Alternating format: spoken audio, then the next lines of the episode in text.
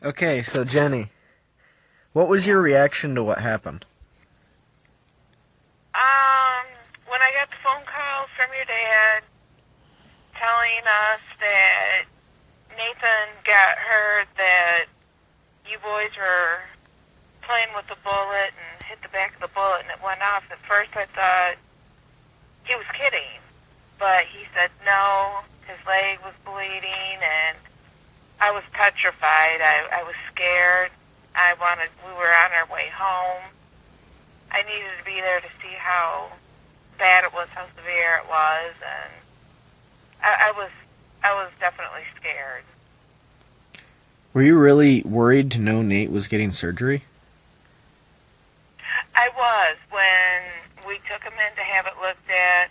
The doctor said that they would have to you know, do surgery on him to remove the bullet and little parts that were in there. And, you know, I was scared with the risk of surgery and the trouble that he would have later down the road with his leg if it, if there was any trouble and, you know, if they were able to get all the lead out of there because I got thinking, you know, with the lead poisoning everything.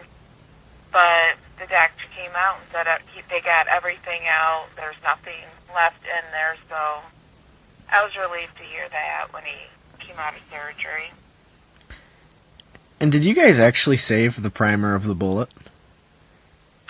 We did. I still have it here at my place. Um, when the doctor came out and told us how Nathan did, everything went fine. They were able to pull that out and put it in a little container, and I've got it downstairs still. I'm I'm not getting rid of it. Why'd you save it? Um, just to show you guys down the road what you guys did when you were you were little and how dangerous it is dangerous it is to play with bullets and you know just one hit of, of the bullet can go off and you guys are very lucky that nothing serious happened. But yeah, I, I still have it. How was everything for Nate after surgery? Really good. Um, we took him in a couple weeks later for a checkup. Everything was healing. He was able to um, go back and do sports. He he hasn't had any trouble running or doing anything with his leg. There were no restrictions or anything for him. Do you really think it like affected him a, a lot, or?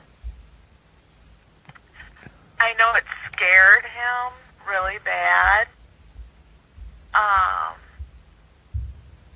I, I think it was a wake up call for both of you that doing something stupid like that. um, yeah. Yeah, I, I think I think you both learned a hard lesson on that. All right. Thank you, Jenny. You're welcome.